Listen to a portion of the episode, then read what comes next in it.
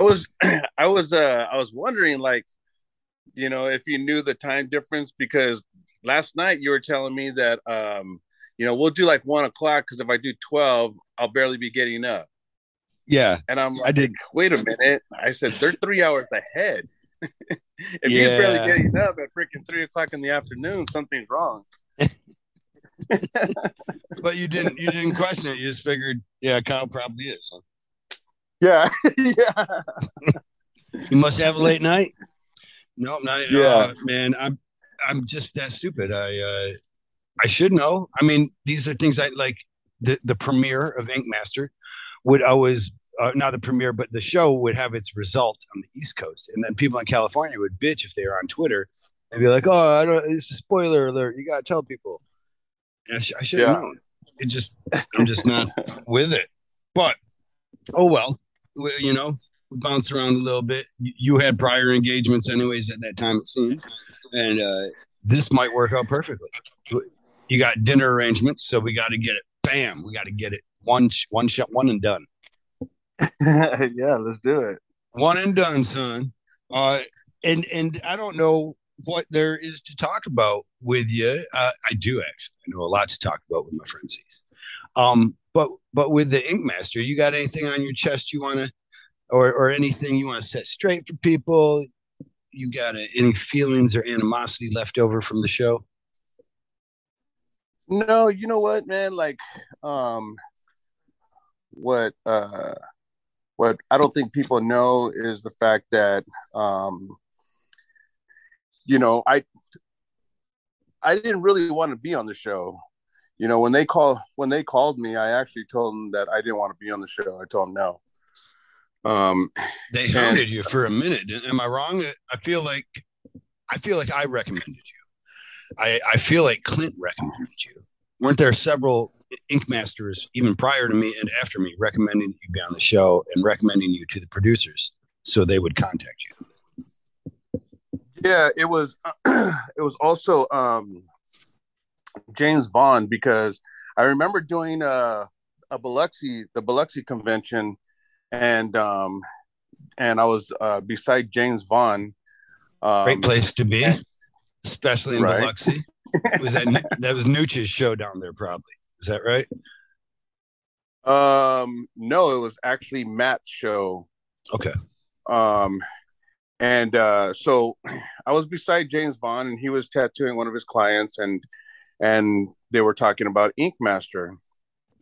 And um, at that point, um, season five was, I think, ending, or maybe it was still on. Or whatnot, but I said, uh, I go, hey, James, I got a question, man. He said, what's that? And I said, why has there been five seasons and not one Mexican has been on that show? And he was just like, oh, shoot, you're right. He you didn't know? Say, because because Ollie's, Ollie's racist. He didn't say that. Yeah, yeah. I mean, later found that out, but, but, uh, but yeah, so then after that, like, it was like a week later, when I got the call from Ink Master, and uh, they were saying that they had heard a lot about me and they wanted to know if I'd like to be on the show, that they would want me on the show. And I actually told them, no, man. I said, no, nah, I don't want to be on your show. It's just a bunch of drama, and, and I'm not about the drama. And of course, right, you know, but at the same time, you're already bitching on one aspect that uh, that, that you're not having any ethnic representation inside of the, the casting, right? Say that again. You broke up. I'm sorry. Oh, you're not having any ethnic uh, representation in, in the casting. So on one, one hand, you're kind of complaining about it, and it's almost your obligation now to take take them up on their offer, right? Yeah. Well, I still didn't want to do it just because I wasn't about the drama, even though I had mentioned, like, why isn't there a Mexican on the show? Um, you know, yeah, starting I, I drama. Maybe you're more about it was that just drama. A, It was just a question. It was just a, you know, a question that I was asking James, you know, and, and, uh, but I didn't, I had no idea that they were going to call me, you know what I mean? So they ended up calling me. I told them no. And, um, and they were like, all right, well, we'll try you next season and this and that. And I said, that's cool. And I got off the phone with them, but then I called Mama and I told her what happened. And then she basically Mama said, being sa- you know, you better get yeah, your wife. Mama being my wife. Yeah, Sandy.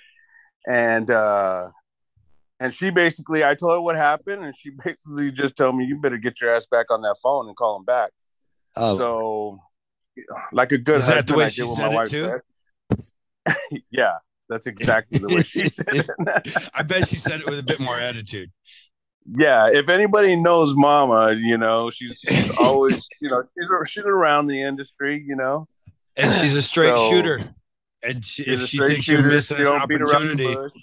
Mm-mm. Yeah, yeah. And she wants so, good things for the people inside of her circle at all times. Absolutely. You're, you're right there, right? She knows this is a good thing for you, so she told you to do it. Absolutely. So, uh, so I... I said, all right. So I called him back and I said, all right, I'll do your show. You know, I'll, I'm in. Hold on. Hold on. Doggies. No, it's all right. Yeah. I, let me close my door, dude, because I don't want it to be another uh, Ernie Bustamante show. You know what I mean? But you, did you hear it? Did you listen then? Yeah. I listened to the awesome. dogs barking in the background the whole time, too.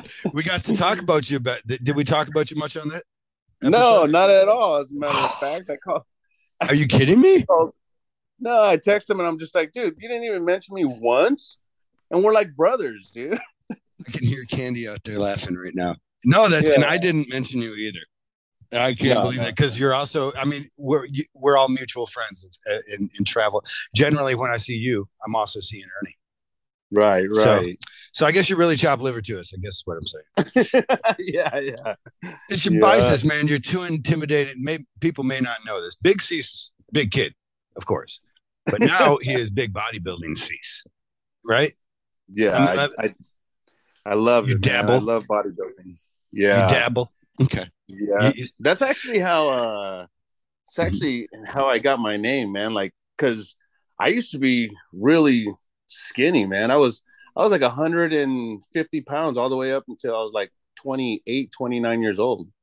And uh wow. and then I got now? into right now, now I yeah. just I'm dieting right now, so I went from two fifty down to uh two thirty right now. Oh, we put, we picked you at the best time.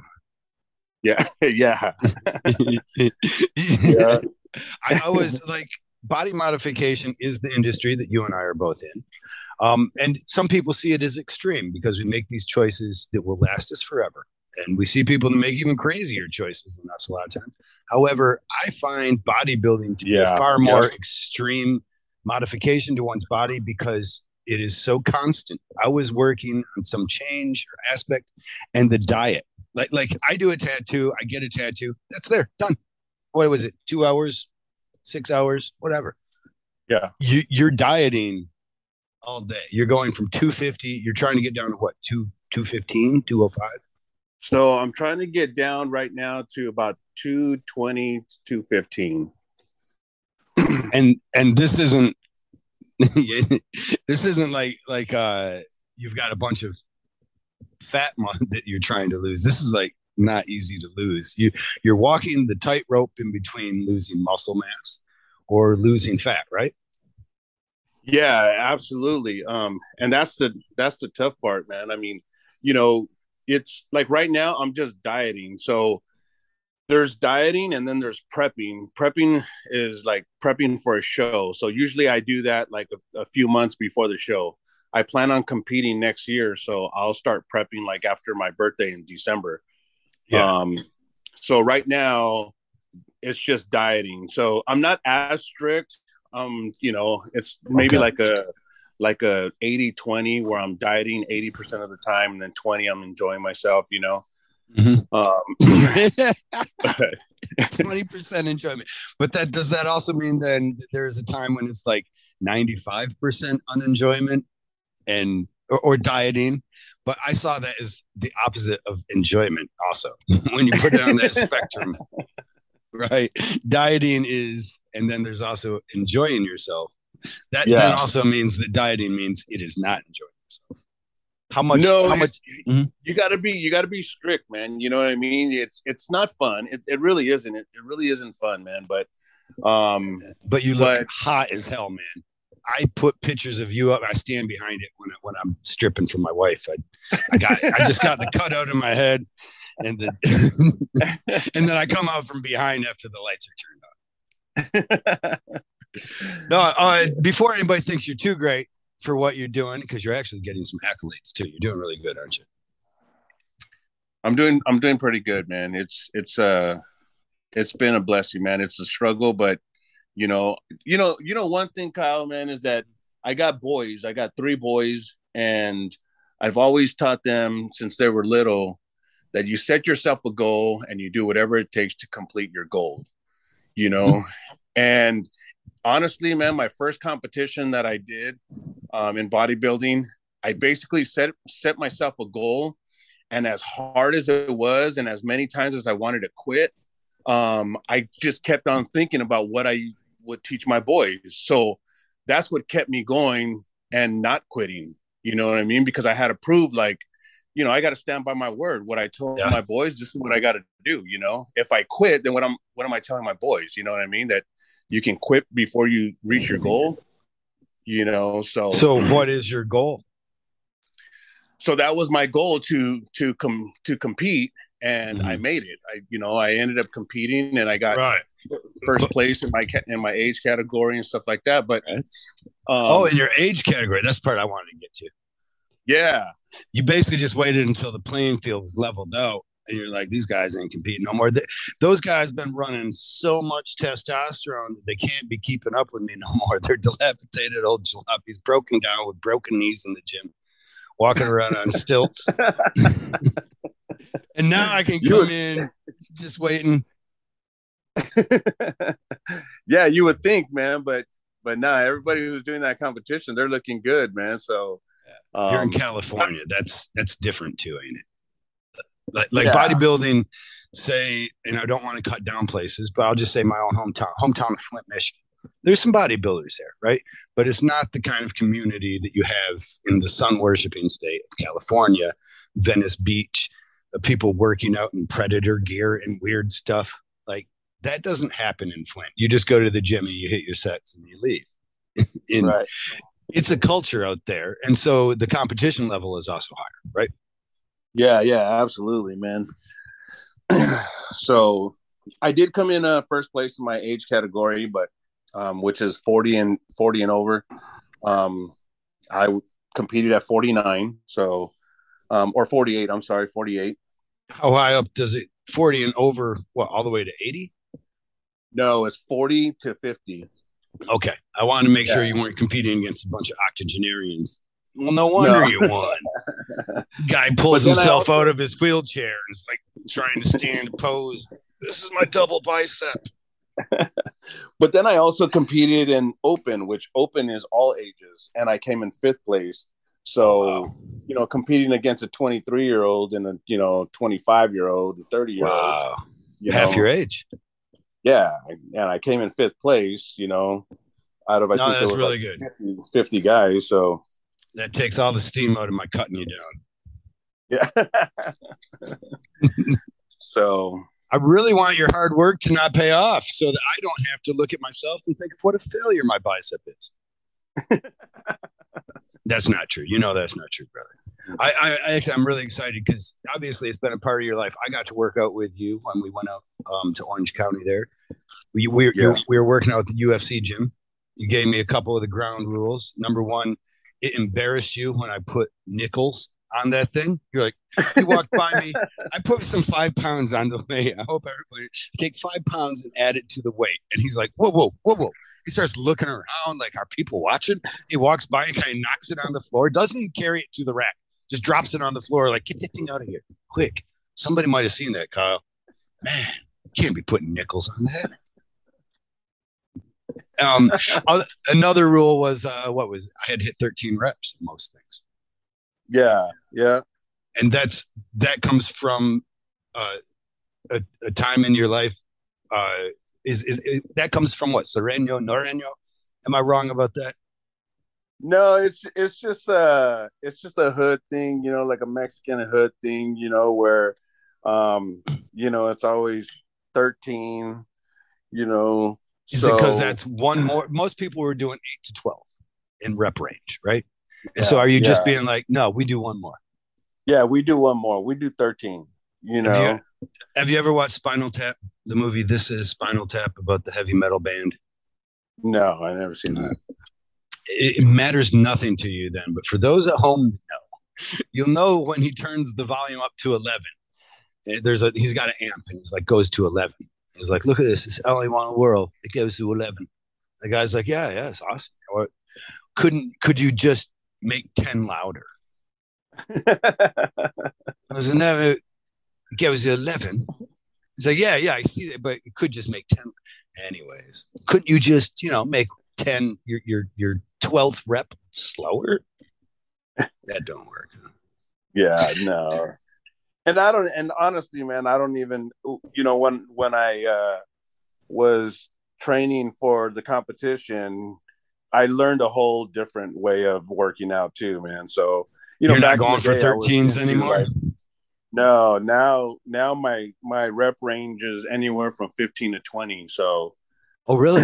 That high? You know, I, yeah, I, I learned that higher reps builds muscle, um, you know, higher reps, less weight builds muscle, more weight, less reps builds strength. I don't care about being strong. I care about looking good. You know what I mean? You're doing that. You certainly look like what? I don't know, eight to fifteen balloons tied together. Everywhere you look, there's a bulge. Uh-oh, that sounded That's dirty. Wrong. Yeah. Thanks. Yeah, I appreciate that. But that, I'm I'm kind of glad to hear, because I, I laughed at your, when you did tell me the rep range that we were going for, I did, that was a little chuckle to me. It's like, oh yeah, yeah one yeah. plus one more. Okay, right on. Because that is, uh, but but now you're going higher. I always thought um, some people was like, I thought Ronnie Coleman um, and others like him always uh, said lower rep ranges builds more mass. Because it builds more strength. Yeah. No, it builds mean, more strength, which, I mean, th- yeah, he, I mean, look at how many, uh, look at how much weight that guy was. And look at how, look at how damaged he is now, too. You know what I mean? Yeah. You that know, was... so it's like, it puts a lot of strain on the, on the joints and the bones. And you watch that documentary? No, yeah. Did you just see him around? Yeah. yeah. Yeah, yeah, it's, it's so horrible, crazy man. To see somebody that you would imagine could be so strong, and and uh, he's still doing squats, and he's like, get, he gets off his his like walker things, and he, he, he wraps his knees up and does squats. Like, yeah, maybe it's time for an elliptical. No, that, yeah, right. maybe, maybe a gazelle. It worked wonders for Tony Little after he had the accident, but. Yeah, uh, but yeah. So do you it's, find it safer a, than it, at those higher reps? Mm-hmm. Yeah, everything's safer, man. You know, you uh, and you burn more calories too, and that's the, that's the key too. You know, like you want to everything that you do in working out, you want to make sure that you know you're getting some um, fat burning out of it and muscle building. You know, so. You know, when you do higher reps, you're building, you're burning more calories doing that, you know? Are you doing timed reps too? Uh, where you time the amount, uh, the time it takes to get your set over? No, no. Everything, I do everything like really at a slow pace. I'm not, you know, I'm not trying to freaking, you know, be in a race and see how fast I can, you know, get four sets of fifteen in, you know, it's, It's just even the music that I listen to when I work out, it's slow music. I listen to oldies or country or classic rock or something like that just because I need it to be slow. When, when do you listen to anything else? Yeah, exactly. Okay. We came back from, man, I had a blast. It, it, it seems so long ago. It was. David was such a little guy. We had such a blast out yeah. there in California, and we got treated to a serenade too in your kitchen. Uh, you and your friends made a, a doo-wop group impromptu and started singing My Girl or something. Do you remember that? Oh, yeah, that's right, dude. My Girl. Yeah. We used Anyways. to do that all the time, man. Yeah. Not anymore. Nah, man. We, everybody's so busy now, man, you know, and we all don't even get together as much as we used to back back then. Everything changed a bit. Uh, how do you get more busy as you guys get closer to retirement? Oh, I'm Nobody. never going to retire. No. No? What no, about... I will, I will tattoo until I can't tattoo anymore, man. What about when the machine can do your job? Yeah, we would have to figure something else out, man, because... You're going to John Henry that machine? You're going to stand yeah. there next to it and be like, I will tattoo the fuck out of this fucking tattoo. Sure, you know machine. Yeah. When when machines can do tattoos, I'm going to go into cover-up. I say it all the time. I say it with every person that comes on, but because they're people are going to get what they want, and they don't know how to build a tattoo, you know? Right, right, yeah. And they're going to be, they'll look at some awesome design, they're like, I like it. Now, where are we going to put my uncle's name? Can we hide it in a leaf? Why do you need your uncle's name? Yeah. You knew your uncle's name. Tell them. Tell them about it when they're looking. Oh, that's a beautiful image. I really liked it. Yeah. My uncle inspired it. His name is bam, done. I feel that. I feel that tattoos should start the conversation for you. They don't need to be the conversation. Right. You know? Right. Yeah. Like pe- people want everything said. And, and when they look at the image, they, they feel it. They're like, there it is. Now, if we could just do that thing that they say to never do. We, you know, a picture's worth a thousand words. Could we just put a thousand words on that picture? Just cover up all that pretty stuff we got going on. Yeah, right. You do beautiful work, realistic work. What troubles do you find in dealing with clients' uh, expectations and their um, their ideas? You know, actually, actually, it's it's. It's pretty awesome with the way, like, um, the the clients that I that I have, like, I I have to say, like, probably about eighty percent of my clients that walk into my shop with their idea, mm-hmm. walks out of my shop with my idea. So they, you know, and and I'm thankful for that because you know a lot of times their idea is just not good, you know, and not, not cool. And I mean, there and that there's that. twenty percent that's like, no, this is what I want and this is all I want, you know. And do you end up taking a picture of it when you get done? I don't even take a picture of it, you know. I don't take a picture of it. I don't post it, you know. But it usually doesn't look good either, right? It looks, it looks. You can see all the all the compromises. Yeah, and there's even a couple of times where I've told some clients like, please don't tell anybody that I did that, you know. And then they just like look at me, and I'm like. Hey, because I told you, you know, I've, I I was right. trying to tell you for the past two hours that it don't look good, but you right. insist that you want it. That's that's what you want. You're paying for it, so I did it. You know what I mean? But I hope yeah. the concept is all wrong. You know what I mean? If you ever have an artist to the to my audience, to our audience, if you we ever if you have ever had an artist say anything like that to you, it doesn't mean necessarily that he's absolute right. And that you're wrong in any fashion. What it does mean is he doesn't see it. If you still like that idea, then take that idea to another artist. When that artist says, awesome, I see it. It's going to be beautiful. You're probably in good hands. If he's right. a good artist. If he's just a right. shitty artist, and he's like, yeah, I see it. That guy down the road didn't like it. He's an idiot. I'll take your money. Then you're going to get fucked. But mm-hmm. um. Yeah, and on that, it doesn't mean that you can't get tattooed by the person that even said, hey, this is a bad idea.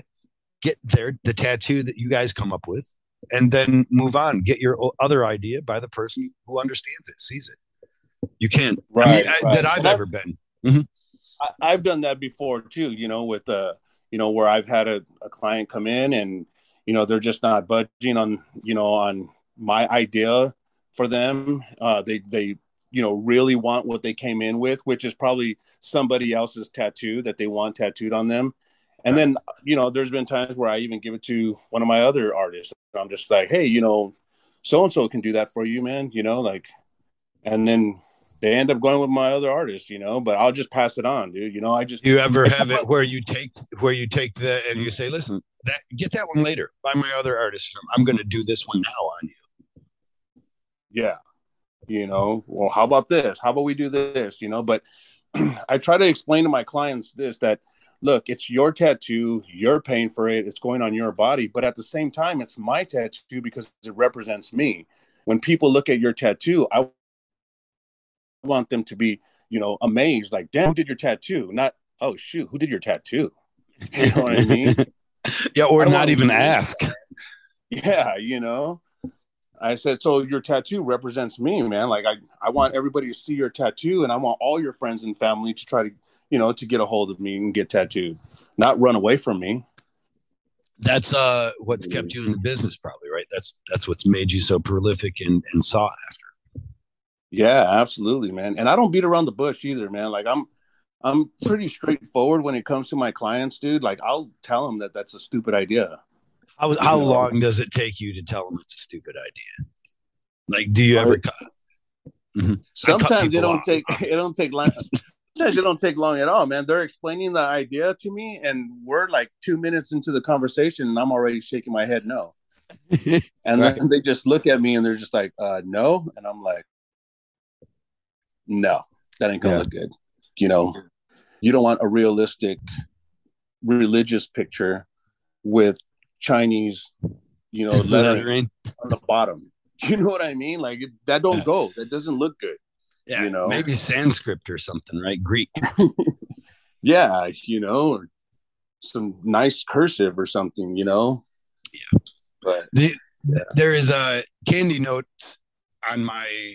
She she gives me critiques on my um, customer service, and she yeah. notes that oftentimes when they got a bad idea, I'll like like she she analogy she made like this. She says, imagine that they have this pitcher, right? Of yeah. Kool-Aid, and they've been pouring Kool-Aid into it over the years, you know, and just thinking about how good it's going to taste when they get it, you know, and then they come to the person that's going to help them drink that Kool-Aid, and they like start pouring it into the cup, and that person's like, whoa, whoa, oh, oh. no, okay. And that's kind of what I do, I guess. They start telling me, I'm like, yeah, it's dumb, stupid. All right, check it out. And she's like, but the thing is, Kyle, they still got a full pitcher, you know, and she noted yeah. that we we had a silent artist. I don't know if you met him, a kid named Ray Ray. He's just so quiet.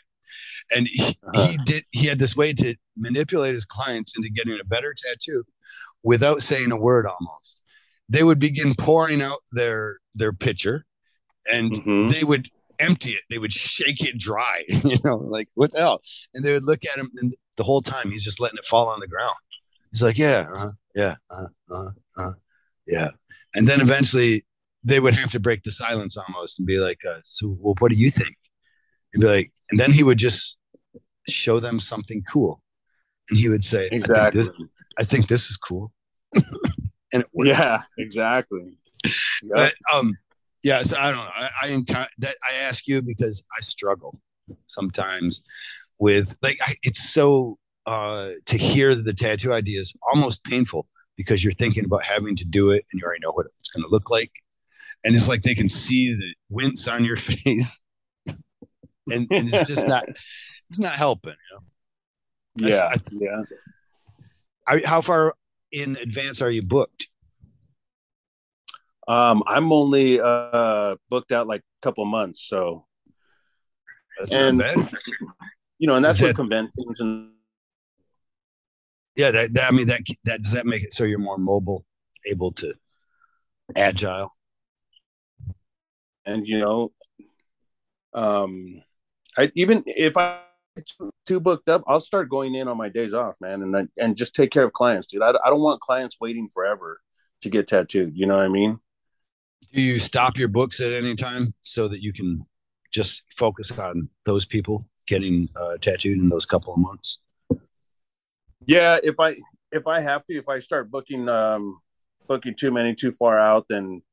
Then, like I said, I'll, I'll start working working on my days off, and then if it's still too, you know, too much, then then I'll close books. But, but uh, sorry, I, I think you went out on me. I don't know if I heard all that, so you probably probably just made you repeat the same thing.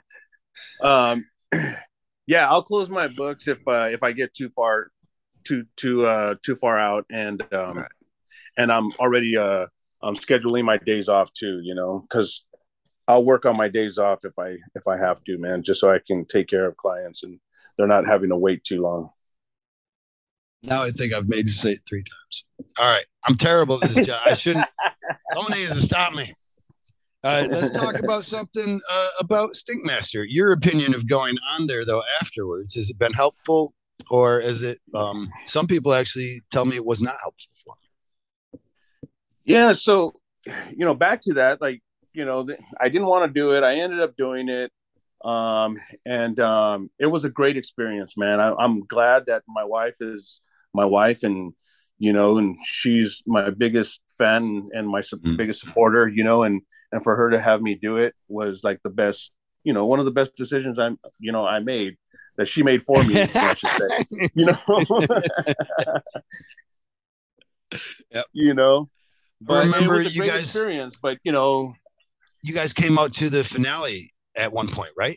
The the yeah. one be- prior to you, b- before you're on, I believe you came out to one of the finales that uh, I was attending, or, or, or maybe we all came to, because we were in Central Park together during that time, right? Right. Yeah. Yeah. I think that was that was my finale, the uh, my season's finale. Okay, I made it out to. Oh, that was the last one I was able to attend. Yeah, that's when that's when they announced the winner, and you got up and like, this is. Oops. Sorry. Balcony, dude. You yelled out that it was it was crap, dude. I shouldn't. Oh well. But it was it was bullshit. That? I do, because do you remember why too? Because they they they were like, we're gonna open this up for Twitter voting now. And they didn't show the tattoo, but for like maybe a second. They're like, right. Twitter Twitter, go vote right now. And you're like, this is all bullshit, right? This is This is the, the, the most bullshit of the bullshit, because obviously Twitter's not voting based on the tattoos being performed. They're based on the tattoos and the show that they have watched prior. And you guys also don't give a fuck about that. Just moving on. I mean, we all know. I mean, especially us as artists, dude. You know, you look at, you know, you looked at um, Cruzman's freaking back piece, and then you looked at um, Chris Blinston's back piece, and bro, I mean, Chris Blinston did every challenge on the, you know, on the show in one back piece, you, you know, texture, color, line work. He did everything, you know, so. Yes. That yeah. thing was beautiful. And, and, and, and one hundred percent, somebody said it was uh, in the comments at one point, someone was like, he did a Google image and search, but he actually took that photograph himself, if I'm not mistaken, too. Yeah, exactly. That was all his, you know, but. Every inch uh, of that, and it was beautifully done. Here's the thing that I didn't, you know, and I really, I do respect Cruzman, and I do respect traditional artwork for what it is. However, I believe that if you are a master, you're going to make changes to uh, the way you tattoo to make it right. And if you looked at, you know how when you make a circle, right, on the back especially, there's going to be right. one spot that your natural motion is weird, because you have to you have to pull back. You're coming out of the ditch of the spine and over that round hump right there, right? Right. And if you if you don't pay the right attention to it, it's not going to be equal as the right hand side. And I say that because on, if I remember correctly, on his left hand side, um, the the circles were all off, and I felt like uh, if we're going to put it on, if if we're going to judge a traditional tattoo, and we put such an emphasis on line work, then the fact that he did good line work, that is credit to him. However, the fact that he did good line work, but not consistent in, in the overall look of the circle, well, that draws back from it. I, am I stupid? And then there was the portrait that he did that actually looked worse than mine. Oh my gosh, man. Yeah. Dude, that was horrid, dude. I can't believe that he even got through with that portrait, but it is what it is, man. You know, you I think like, they like the fact- carried him a bit because of their love of that antiquated style. I, you know what? I mean, when you look at the shows, and I mean, if you go back and look at all the seasons, you almost know who's already going to win. You know what I mean? And that, and that season was time for American traditional to win, you know? So, I mean, I love the fact that he was like showing his back piece, and then he said, no, and I didn't go through Google for any of this. Well, a traditional A rose yeah. is a traditional rose. Yeah, uh, it, I don't it, think you it have might to as well Google. be Google. You just because you spent a long time building up your repertoire of um, plagiarized material. Is that the wrong way to say it? But just because your apprenticeship took you through somebody's like, hey, take all that flash off the wall, do line drawings for me, practice that shit all day until you eventually yeah. had a library in your head. I mean, it is impressive you've got that library in your head. But I don't yeah, find it yeah. any more impressive than your ability to completely step outside of the realm of tattooing and the realm of um, drawing and take up photography, lighting, and different elements, and then incorporate all of those things into one piece as Blinston did. Right, exactly. But, yeah, man, so. I, I think uh, that wasn't even what I was bitching about on stage. I think I was bitching about... um. Wasn't it Chris? Not me. What? What is his last name? Who is the Who is the uh, third person they had on stage there? Oh, uh, Matt. Um, Matt. Yes. Matt, Matt o- O'Ball or something like that. Yep. Yep. Yep. They yeah. didn't allow when they were making that judgment for Twitter. They were just like, and you kind of knew that he was already getting the short end of the stick by the way the story was. He, his his storyline wasn't as dynamic or whatever, and his character right. wasn't. As character, you know, Blinston's right. in overalls, like, like a fucking farmer. yeah, they got stinky yeah. thumbs from putting him under his armpits and saying, "Well, yeah, the way I see it is." Uh. And then the the other the uh, and then you got the traditional character who, who was more of a character too. So I I don't know. I felt like he was about to get screwed anyways, and then they didn't allow Twitter to really. see his his work right right it was beautiful yeah. too, and I would have had a hard time judging him as a loser against Cruzman as well, because but maybe I just don't have as much of respect for that artwork, but it it that those circles were all off on that one side for me, and to me that that glared at me from from judges that always put such a high quality on those things to overlook that. Because, well, for whatever reason, I imagined it. It was because. Right. But so yeah. much of my complaining, any of your complaining with it, you were actually there. You would have picked Blinston as well. Oh, yeah, by far. I would have I would have picked Blinston, man. I mean, like I said, he used every challenge that we did on the show. He used that and, and that one back piece, which shows that he's a master, you know? So, you know... I don't know. That, I mean, I thought. Eat the, well, we as um, realistic artists, I say we, I, sh- I shouldn't anymore. I don't really do as much realism. You're a realistic artist. You know the challenges that that is to do. You understand right. that that um, it is set against realistic artists often that they can't do a line to save their lives. And that is something that they have used to cut down or to limit the progress of realistic artists on the show prior. They'll say, eh, it just comes down to if you can't do fundamentals, you can't be an Ink Master. And, okay, I'm going to accept that. But now, if that is true, then also, since an Ink Master is supposed to be the encompass of all these things, then it would easily also be true that if you cannot do a proper portrait, mm-hmm. you don't get to be an Ink Master. It just You just Absolutely. don't get to. Which, yeah, how do you call I understand. Ink, how do you call yourself an Ink Master when you can't even do a portrait? I don't know. You now, know. Now I'll have to have him on to defend himself. Yeah. I did talk with him that night. I mean, and, and, was, and you know, and like he showed me his portrait. And like you said too, I mean, there's there's no I mean there there's no hard feelings towards Cruzman. I like Cruzman, he's cool. I think he's a talented artist, you know what I mean? There's yeah, you very. know mm-hmm. I mean I don't want anybody to get their like I can't stand Cruzman or you know. No, it's not that at all. It's just you know, the game is the game, you know what I mean? And and you can't win the game if you're not freaking playing by the rules and not being able to do it, you know? So. You and you would like the rules to be applied across all equ- equally, right? So like yeah, if, if that's the rule of the fundamentals, then that should also be the rules of realism. Right. Yeah, exactly. You know, and the rules of the, of, of Ink Master, you know, like I got voted off because I didn't fulfill the challenge, but yet uh I can remember that Cruzman refused to do the challenge, you know, and still got passed on to the next episode. Oh, I wasn't. I wasn't. What, what, you know what, I mean? What happened there? That's the one where he had. We had to use the body. Um, we had to. We had to do a tattoo. I did a Buddha. I did a Buddha, and my Buddha's belly button was the canvas's belly button. Okay. So it had to incorporate the tattoo and the body together. Right. So Cruzman's um, canvas, she wanted a female face like on the back of her neck. And then the, the her hair was the tattoo's hair. You, you know what I mean?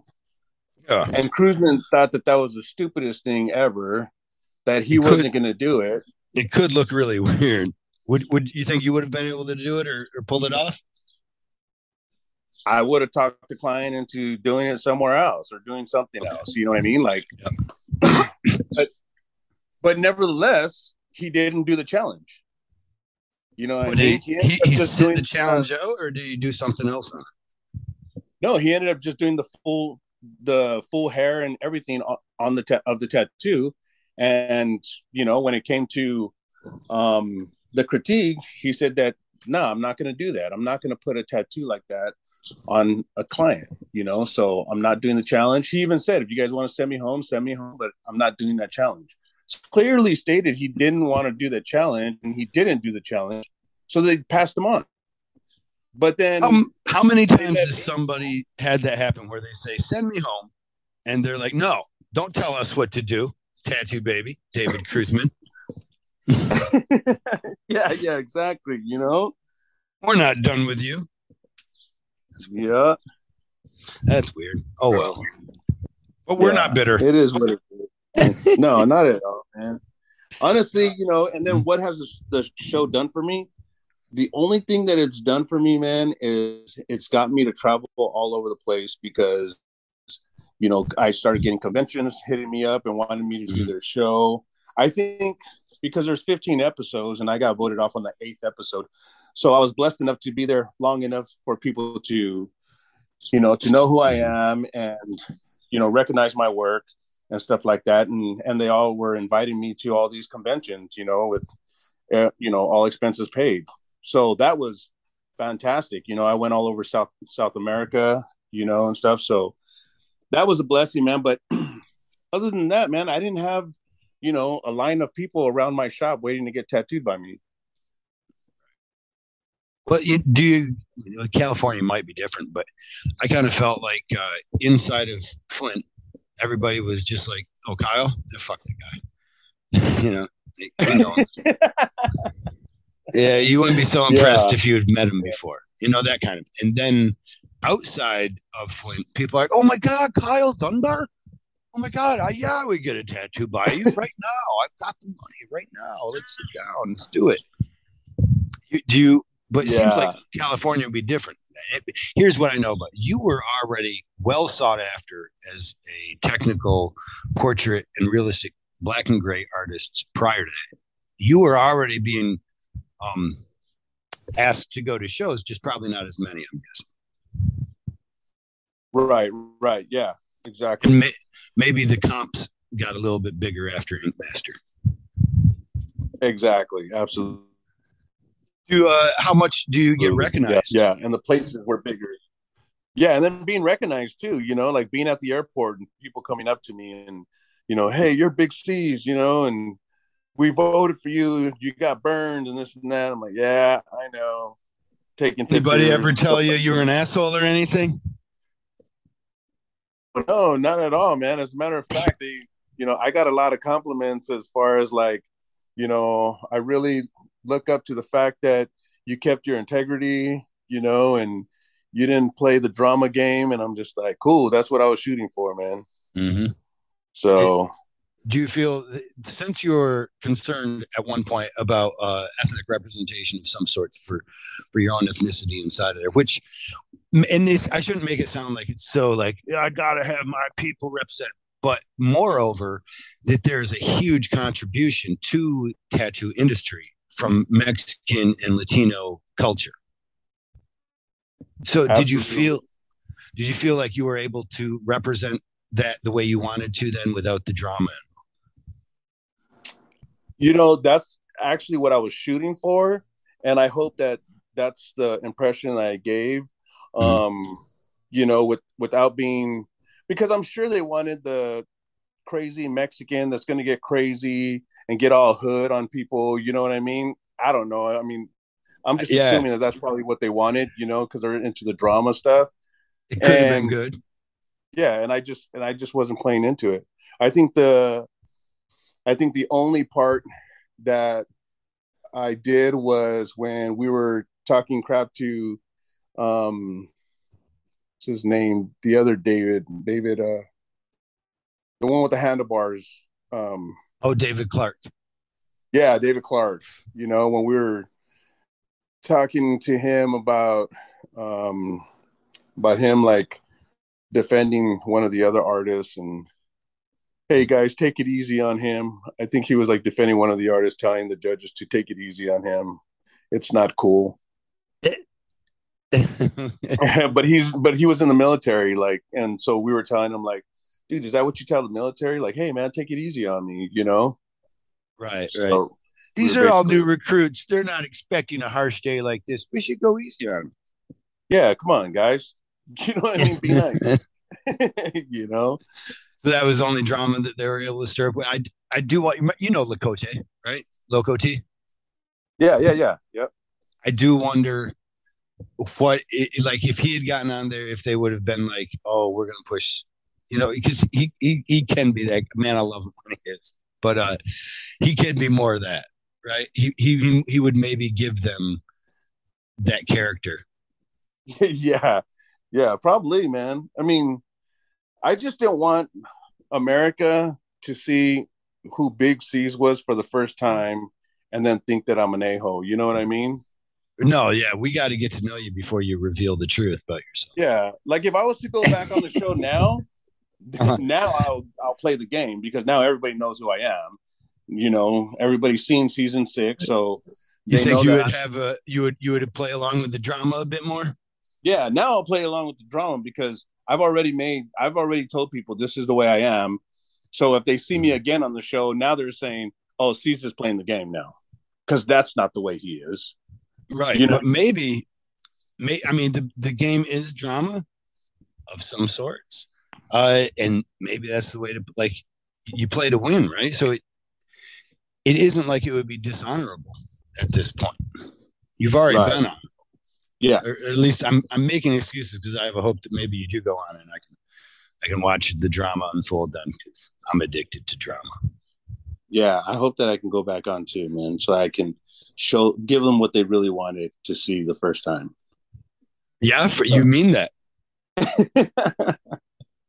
I went. I actually went on Redemption, man, and freaking mm-hmm. uh, who was it? Miami's the one that challenged me on Redemption, uh, and it it was.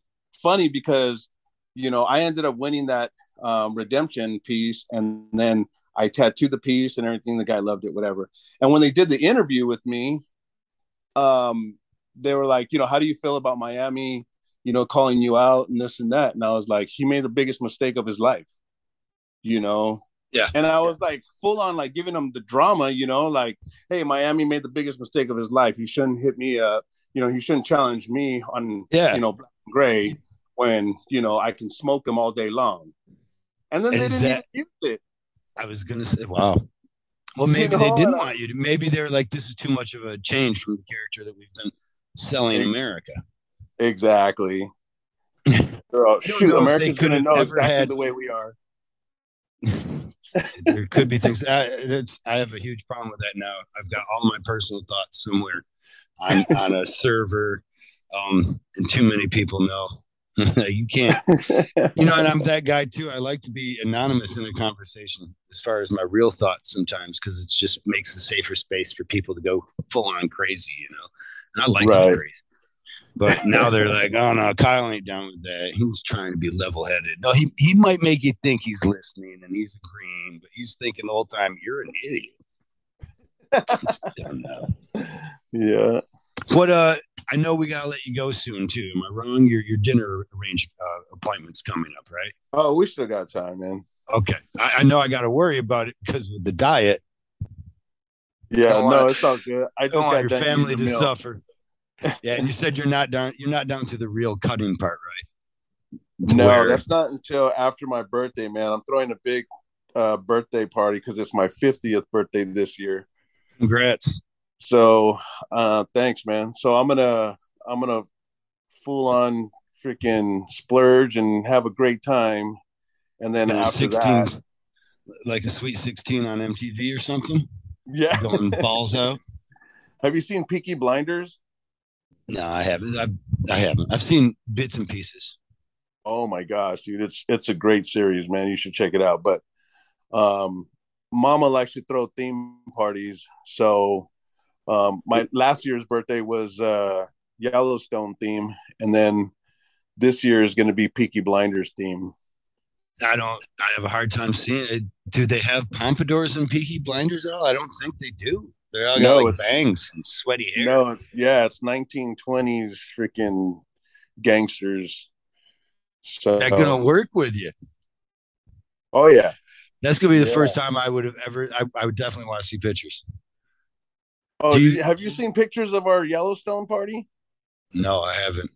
What Dude, what do you even do for Yellowstone? I mean, you just spit water at people, or is that, that yeah? Do you just spit water at people all day or something? So, Yellow, so, so Yellowstone is is another um, T V show series. Oh yes, um, yeah, with, uh, with uh, Kevin Costner. Yeah, yeah. Which is, if you haven't seen that, that's a must watch too, man. It's freaking phenomenal, dude. But um, they're like they're like it's cowboy. Mm-hmm. They're like cowboy mafia. You know what okay. I mean? It's it's pretty dope, man. But anyway, so we were all characters of that show, you know. So there's a character called Rip. His name is Rip on the show, and that's mm-hmm. the character that I was. I'll send you pictures, dude. You'll you'll enjoy them. Right on. Any of them is Rip built like you too, or not? No. Well, there's you know he has a jacket on and cowboy okay. hat and all of that stuff, dude. And I got the beard, you know. I figured that with the name Rip, maybe he was like just shredded. Yeah, just shredded. Like, I'm nah, ripped, man. Motherfuckers. He just rips people apart. You know what I mean? Okay, yeah, I can, I can imagine. I don't, I don't know what it is with my viewing habits, but I, I don't view so much fantasy or, or um, type stuff anymore. It's, uh, it's all uh, really. boring and drama stuff. Like I like that show Married at First Sight. Yeah, yeah. Have you seen that then? Yeah, yeah. Oh, good. I'm not the only person. Do you like yeah. it? I think it's pretty interesting, dude. I love it. the, the hubris of some people. I just want to see them all fail. I, my viewing, like, and there's so much of that. Like, my viewing habits are that I feel like I tune in to watch people with hubris and pride and arrogance fail, and that's the thing I enjoy the most. It's yeah. really sad. It's a sad. It really points to a failure of a human being. You know, oh, you really got to feel better than people, huh, Kyle? This is the way you do it. Well, you sit at home on a couch, eating bonbons, watching other people's misery. Not dealing with your own. Yeah, it's my daughter, man. My daughter, you know, her, um, hers and my relationship is a lot closer than hers and her mom's. So, you know, like I'm the one that's going, or I, I used to be the one going to get mani-pedis with her. And, you know, her and I would sit and, uh, and watch, you know, shows like that. And um, The Bachelor and The Bachelorette, you know. Yes, it's just, it's just a thing that I just did with my daughter. You know what I mean? Yeah, it's awesome. It, it actually, yeah. it's it's it's cute, disgustingly yeah. cute. Everything about you's kind of not everything, but let, when I think about disgustingly cute, give me the disgustingly cute story of you and Sandy meeting. Oh, and how we met? Well, yeah, it's how you met, but also your courtship, I guess, because. Man, you're a suave mofo. Like, you put together one of the best ever heartfelt. Um, when I proposed my wife, we just got done boning. I rolled over. And I'm like, let's get married. Now I know if I meant it. It's just, you know, I was high at that time. But you, like, you made plans in a shadow box. Explain. Yeah. So, I mean, we just, uh, I did her first tattoo. We were both going through a divorce, and I did her first tattoo. And, um, and while I was, I had already given her a price for her tattoo. So when I was tattooing her, she said, uh, you know, I know that it's taking, you know, it's taking you longer than you had anticipated. Um, is it going to be more than what you quoted me? And I said, yeah, it's going to be a hundred dollars more. So she said, okay, no worries. You know, I'll send it out to you, or I'll give it to you. Uh, one of her workers was, was my client. So she's like, I'll give it to her to give to you or whatnot. We'll figure it out. Anyway, she ended up, uh, um, I told her, you know, well, when will you have it? And I'll just come and get it from you. And she told me a day. So on my way over there, I called her up to let her know that I was on my way to get it. And I said, do you want to just, do you want to just have lunch? And she said, sure. So we had about a two hour lunch, man. And in that time we basically, you know, put out, off. yeah, we put on the table, like everything that we were going through, you know, I was, everything I was going through in my life and everything that she was going through. So by the the time the lunch ended, you know, we knew everything about each other. And um, then she pulls out her purse and she pulls out a hundred dollar bill and she says, you know, oh, yeah, I owe you a hundred dollar bill. And I told her, I don't want your money. I just used that just to see you again. And she was just like, no, I owe you a hundred bucks. So I'll tell you what I'm going to do. So then she grabbed a dollar out of her purse. And she said, I'm going to give you this doll. I'm going to give you a dollar for every time we meet until my hundred dollars is paid up. And I was See, like, I'm oh, getting dude. fucking goosebumps now. Stop so, it. Oh, yeah. God. So, so after that, I was just like, oh, shoot, she got me, you know, but then I was like, uh-huh. Hey, I got something better. I said, why don't we do this? Before you give me the dollar, on one side of the dollar, I'll write where we met and how I felt that day. And then on the other side, you'll write the same thing. And then I'll take the dollar. So oh, she's like, okay, you know, so that's what we did. Hundred times you guys met up then in a year or less than a year. Um, yeah, I think it was like four, four months. That's See, a yeah, lot of like, seeing each other too. Yeah. I mean, we saw each other like, like every, every day. day. Okay. Yeah. And, uh, And it and was still cool. kept I mean, up this silly charade of giving dollars. You're like, you know, at one point you're seventy-five dollars. You know what, honey? We're having a lot of fun with this, but whatever. It's no, keep it up yeah, right to the hundred bucks. We took it all the way up. It was, it was, uh, it was oh yeah, you the, set the goals and you achieved them. So yes, exactly. So on the hundredth date, I told her, I called her up and I said, hey, pack a overnight bag and a nice dress. And, um, and I took her out to Hollywood and we stood at, I got a suite out in Hollywood, and then I took her to dinner and at a really fancy, nice restaurant. And we had dinner and everything. And then after the dinner, then she pulled out her last dollar and we both wrote on it. And then after we wrote on it, then I pulled out of my pocket all ninety-nine dollars. And we sat there and just reminisced on all of our dates, all of our hundred dates. So now the hundred dollars sits in a shadow box above our bed. And it's been almost thirteen years that we've been together now. Do you guys have them displayed to with your favorite ones being able to be seen from the shadow box? No, they're just all folded in the shadow box. Right on. Yeah, with pictures of us and stuff like that from when we first uh, got together. Cute. You got a scrapbooking someday. Yeah, yeah. And then just, and then on um, May May twelfth, we just celebrated our ten year anniversary of being married, and uh, we made the whole theme of a of our party a hundred dollar bill. So everybody came dressed cool, as hundred dollar bills.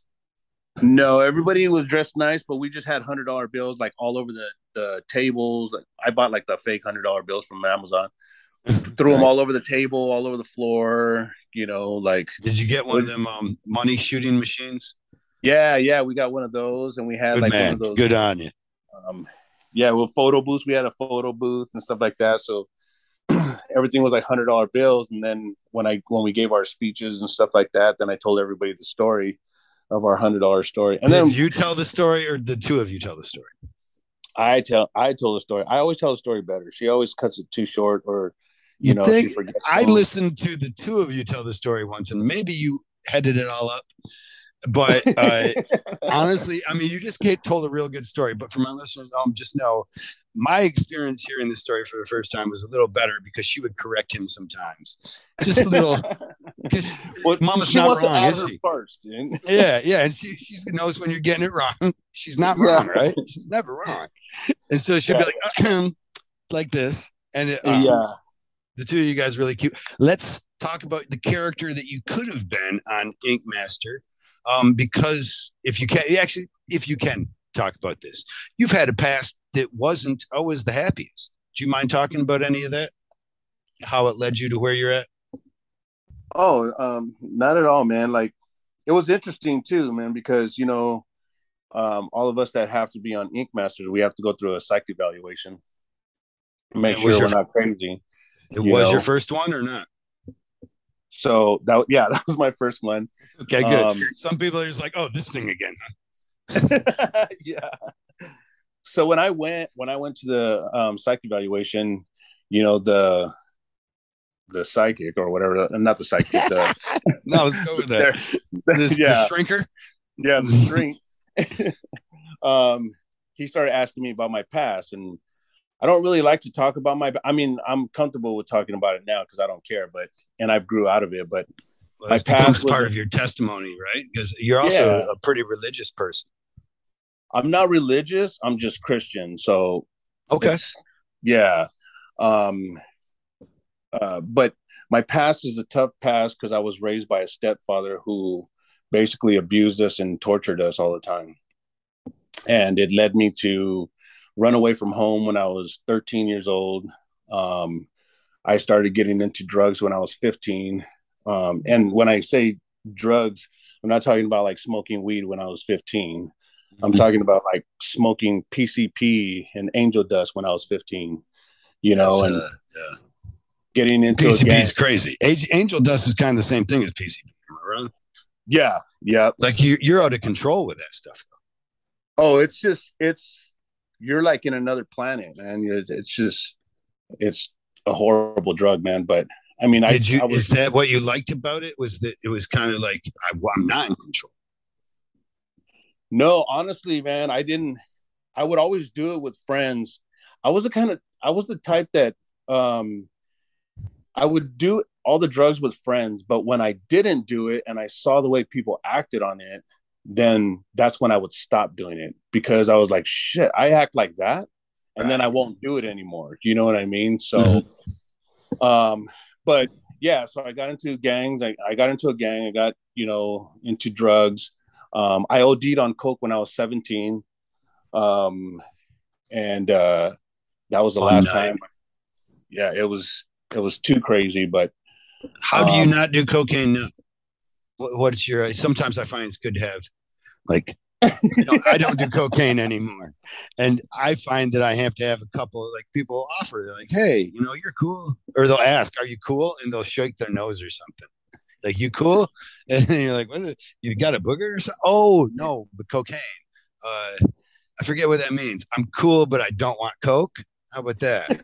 Uh, so I've I've had to find things, but cocaine's one of them easy drugs to quit. Almost if you have, if you just say, if you can program yourself to say no once, right? Because yeah. if you say no once, they're always like, "Oh, cool, more for me." If they say, "Are you sure?" then they want to fuck you in the asshole.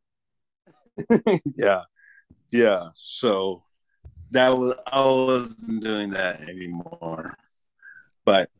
Yeah, I ended up just living a hard life, man. And and because of that, you know, because of all the torturing and and uh, abuse that that we got when, you know, that I got when I was younger, mm-hmm. it created me to be an angry person, man. So I was very abusive to, you know, to whoever, male or female. I It, it didn't matter, you know, so.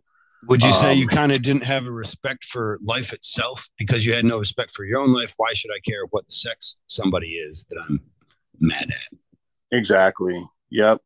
Yep. It was just all the hurt and anger, man, that I just took it out on anybody. You know, I even, you know, I have uh, two younger brothers, man, and I, and I taught them the same thing, you know, like don't have emotions for people because it's easier to hurt them, you know, and, And that's what I taught my brothers, man. And then they ended up getting into gangs, and they're still into it. But um, I just uh, I decided one time, you know, what's interesting is that I would always go from job to job. I, I never had a steady job, but so I was always jumping from job to job. And every time I went into an interview, they would in the interview, they would always tell me, where do you see yourself in five to ten years? And that question always stuck with me when I was on dope. And when I was at home high, I would think about that question, like, shoot, where do I see myself in five to ten years? You know, because I'm picturing myself either dead or in prison. So just those thoughts, man, every time I got high caused me to get out. I just left. I left the neighborhood. I just moved away. And I had a, you know, I had a little boy at that time, and I didn't want him to, you know, my grandfather was a gang member. My dad was a gang member. You know, I was a gang member. I didn't want my son to be a gang member. So you at at some time you got to break the circle. You know what I mean? So I did. I just moved out to somewhere else, man, and uh, and raised my son. And now, you know, he doesn't even know what what it's like to be in a gang or anything like that, or be around gang members. But um, and then after that, a, you know, that's a testament. I mean, that's accomplished. That's goal goal done. Yeah, yeah. And, you know, and so after that, I, you know, I was still a bad person. I still, you know, would treat, you know, the girl that I was with like mean. And you, you told me that. And I know that that really gets to you a lot, because that's that's one thing that you kept talking um, that you mentioned, like th- th- that is so different from how you view life now, as your oh. necessity to care for and provide for those people weaker than you. Absolutely, man. Absolutely. And and so it, it just so happened that I came to a realization one morning, and I that I have to change my life. I don't I don't like the, the person that I am, um, and I need a change. So I ended up going to a Christian church, man. And I was listening to the pastor give his his service. And for the first time in my life, man, I've always, you know, I've always been Catholic or raised Catholic. So I didn't know what the hell they were saying in, in those churches, but, right. um, but now I'm in a Christian church, and I'm like, wow, I can speak, speak language. Yeah. He's in English, you know, and, and then and he gave the invitation to go up and receive Christ in, in your life. And, and, uh, he said that there was some music that was going to play, and, you know, and if you want to change your life, come up to the altar, we'll pray for you, whatnot. And my stomach started burning, man. But I was like, oh, maybe it's just because I'm hungry and it's early in the morning. Uh-huh. But, yeah. And then I just ignored it, you know. And then after the music stopped, the pastor said, uh, you know, uh, we're going to wait just a little bit longer, because I know that there's somebody out there that wants to change his life. And as soon as he said that, man, my whole body started burning. And I was like, wow, this is a feeling I've never felt before. So, of course, I ended up uh, stepping out and going up and receiving. Making an altar call. Right. Yeah. Yeah. Just going up to the altar, man, and, and receiving God in my life. And from that day, man, I mean, even walking down the aisle, going up to the altar, I can feel like all the hurt, all the anger, all the hatred, everything just being lifted off my shoulders, man, where I was never a crier. I never cried, dude, you know, and, and now I'm just bawling walking down this aisle, you know. Yeah, you you even taught your brothers not to have emotion like that. Exactly. It's, it's like when you use lidocaine too long and suddenly the feeling all comes back, huh? Yeah. Yeah. Like, my tattoo's on fire, man. This ain't right. Yeah. So, That's- yeah, man. So I just received Christ in my life. And from that day on, man, that, now I, shoot, dude, I, I cry on commercials now, dude. You know, I have this... I have this rule, bro, especially me being a portrait artist, dude. I have this rule that you don't cry alone in my chair, because I, I'm constantly doing memorial pieces. You know what I mean? Yeah. And as soon as that person starts crying, man, I'm just, I start tearing up, dude. So I got to get up and walk away real quick, you know? But, uh, do you yeah. think that that helps with it? With one, your, your care, your, for the outcome of the tattoo and all, but also for your dealing, allowing the tattoo to be cathartic for the person wearing it? Do you think that that closeness that you have uh, helps aid you in that? Absolutely, man. Absolutely. You know, it, I mean, even like, you know, I, my, I got three boys, like I said earlier, and, and I, I wasn't a good father to them, man, because I just didn't know how to be, you know, mm-hmm. I was, you know, and I've never held my kids, never hugged them, never kissed them all over their face, you know, and I've never done any of that, man, you know, and, and it wasn't until recent, honestly, man, like uh, since I've been with mama, like thirteen years ago is when, you know, that woman, you know, my wife, who's taught me even more love, about more love, you know what I mean, that, yeah. that I ever, you know, had in my life, that, you know, now I see my boys, man, and I freaking hug them and I kiss them and, you know. Cherish the moment. Yeah. And, and they're twenty-eight years old, thirty years old, twenty-four years old, you know. Yeah. But, you know, but it's made, it's definitely made me a different person, you know, and everybody can believe what they want to believe, man. I, you know, all I can say is from where I came from and, and what I've witnessed and and uh and you know have seen in my life, man, it's, you know, it's God's for me, dude, you know what I mean? I do i do. I like, uh I'm not the biggest believer, and and even get chills though when talking to you about it. um I believe also that it's possible uh that if that maybe not every religion's right for everybody, and not that that means this or that, right? That maybe there is only one religion and it is right for everybody, but at the same time, maybe it's not. Um, and, and, and that's and, why I don't, you know, and honestly, I don't even consider myself religious. Like I said earlier, like I'm not religious. I'm Christian, Christian which yeah. Christianity is just, you know, I, I just have a relationship with God. You know, a religion is more like Catholicism, and, you know, when, when there's duties that you have to do, you know what I mean? You have to make your first Holy Communion. You have to make your confirmation. You know, when there's duties, that's why when people say, like, I watch a show religiously, that means that they're doing something all the time, the same thing all the time. Right. Yeah. You know what I mean? Like, so, I'm showing up for it. I'm going to be there. Yeah. You, do you attend church religiously then? Or just when you can, or when you no, need to just, recharge? Or? Just when I can, you know, when, when I can make church, then I'll make church. And sometimes, you know, actually the Bible says churches starts in your home. So, yeah. um, you know, there's, there's many times where me and mama would just put up service on our T V, man, have a cup of coffee and some breakfast and just watch it on T V. You know, you don't you, have to. You guys church. Talk about what you uh, watch afterwards together as a couple, or, or just move on with your day? Yeah. Yeah. So, you know, there's, there's times where, because, you know, the, what people don't understand too is that the, the pastor that's giving the service, he's just a regular man. He all he's doing is giving his interpretation of the verse that he's reading. So we have to, we should, you know, go back home, like the people that go to church should go back home and read up that verse and and see what, you know, what interpretation God puts in them. You know what I mean? Because I could read a verse and get something out of it, and mama can read a verse and get something totally different. Right. You know, it's whatever, you know, whatever you get out of it, man. That's why a Bible is read all the time, not just from front to back and then put, in, put on the shelf. Okay. Because you know, you can constantly get something. I follow. Do you feel it helped you with forgiveness uh, for your father at all and, and his abuses, or has that been a lingering uh, anger? So, yeah, it...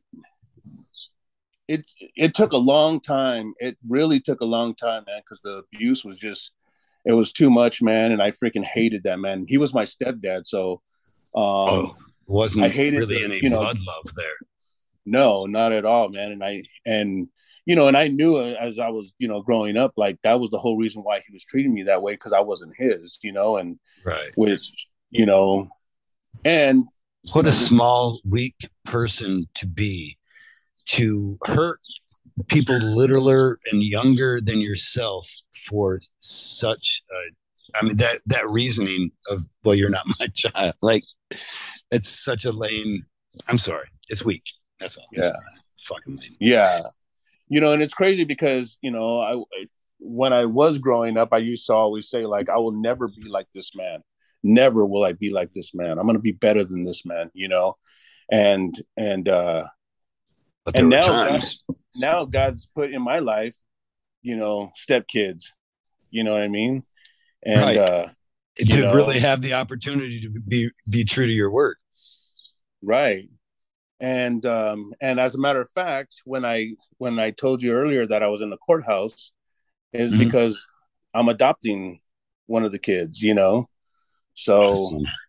I didn't want to ask because, you know, you never know how court's going to go. Maybe you, you, you'll tell me if you want it. But that's why I couldn't talk to you earlier today with our schedule, yeah. that meeting up. I'm glad to hear that.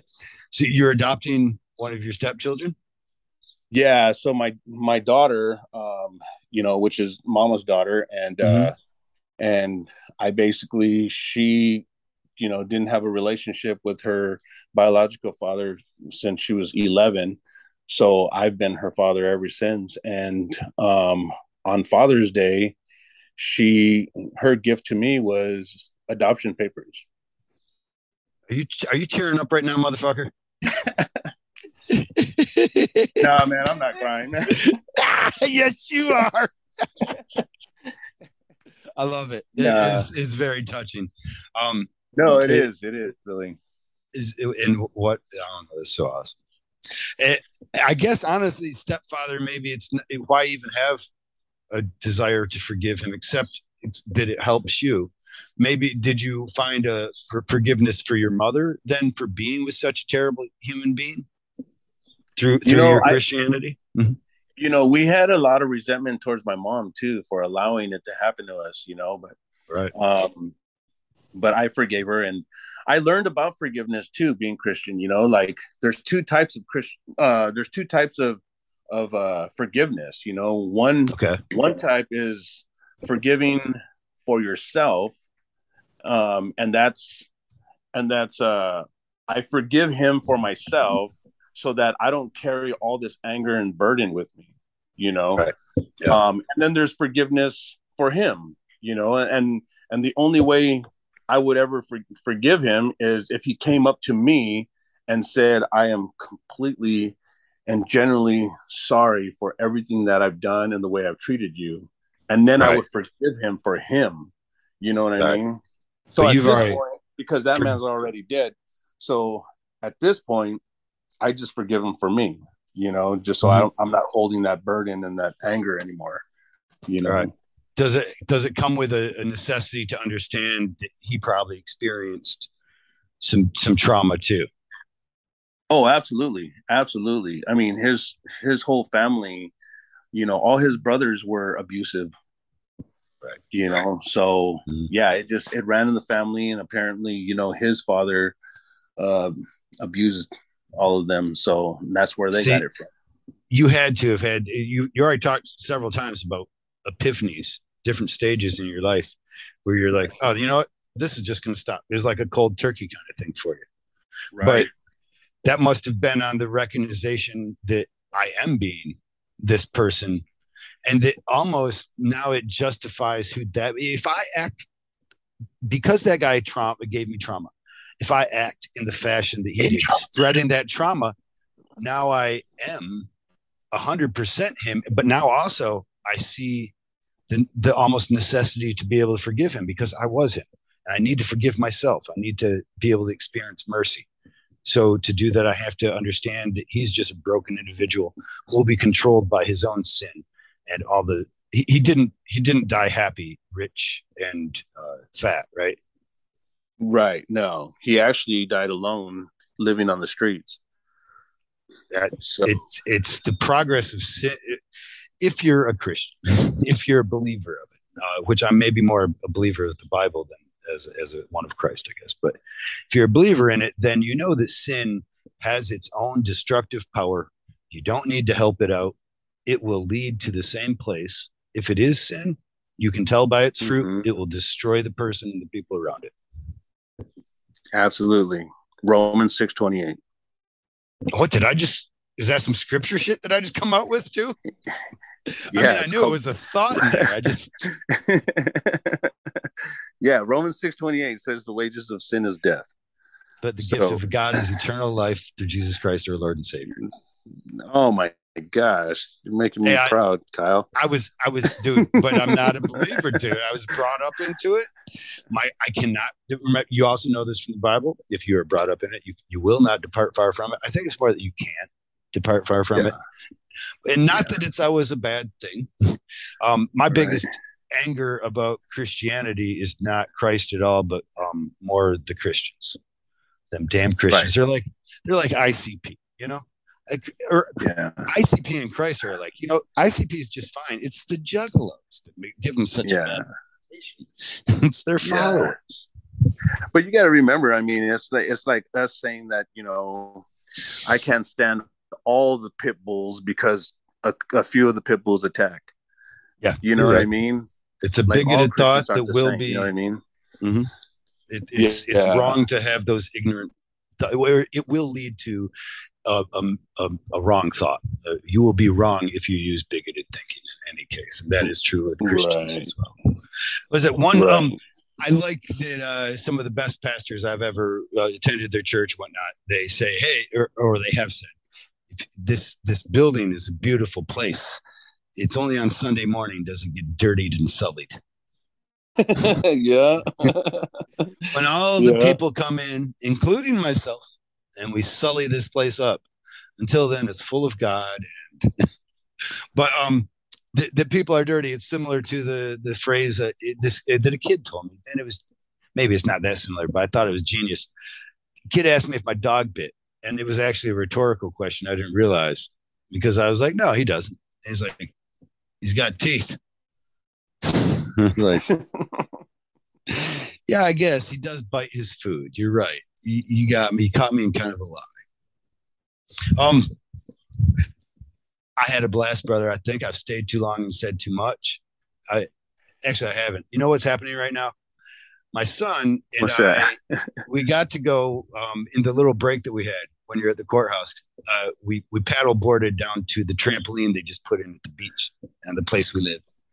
And, oh, shoot, uh, nice. We jumped around out there, and uh, there was a couple of kids that showed up. You know, and, and David's homeschooled and, uh, and, you know, he's lived an amazing life, but most of it has not been with people his own age. Right, right. Yeah. So two kids show up his age and they start playing around, and I got to kind of like slowly back away and see if my son can ease into the social dynamics going on. And when yeah. I saw that he was comfortable enough, I was like, hey, uh, I think I'm going to head back. I'm getting kind of bored. Are you cool? You're old enough to stay, you know, so I could give him the props. I'm yeah. an adult, bro. And he was like, yeah, I'm going to stay. That's cool. So uh, that happened. And then during this conversation, um, I've become worried. Now, yeah, I don't you know. Maybe they're down there throwing mud at him. I don't know. He's down there crying. They're being mean to me, Dad. Not that I can help. Right. What do you do? But but with that, man, uh, love talking with you. Um, love it, man. I, I love you guys. You guys are like Candy and I, in my opinion, in some fashion, to where you're like you're a couple.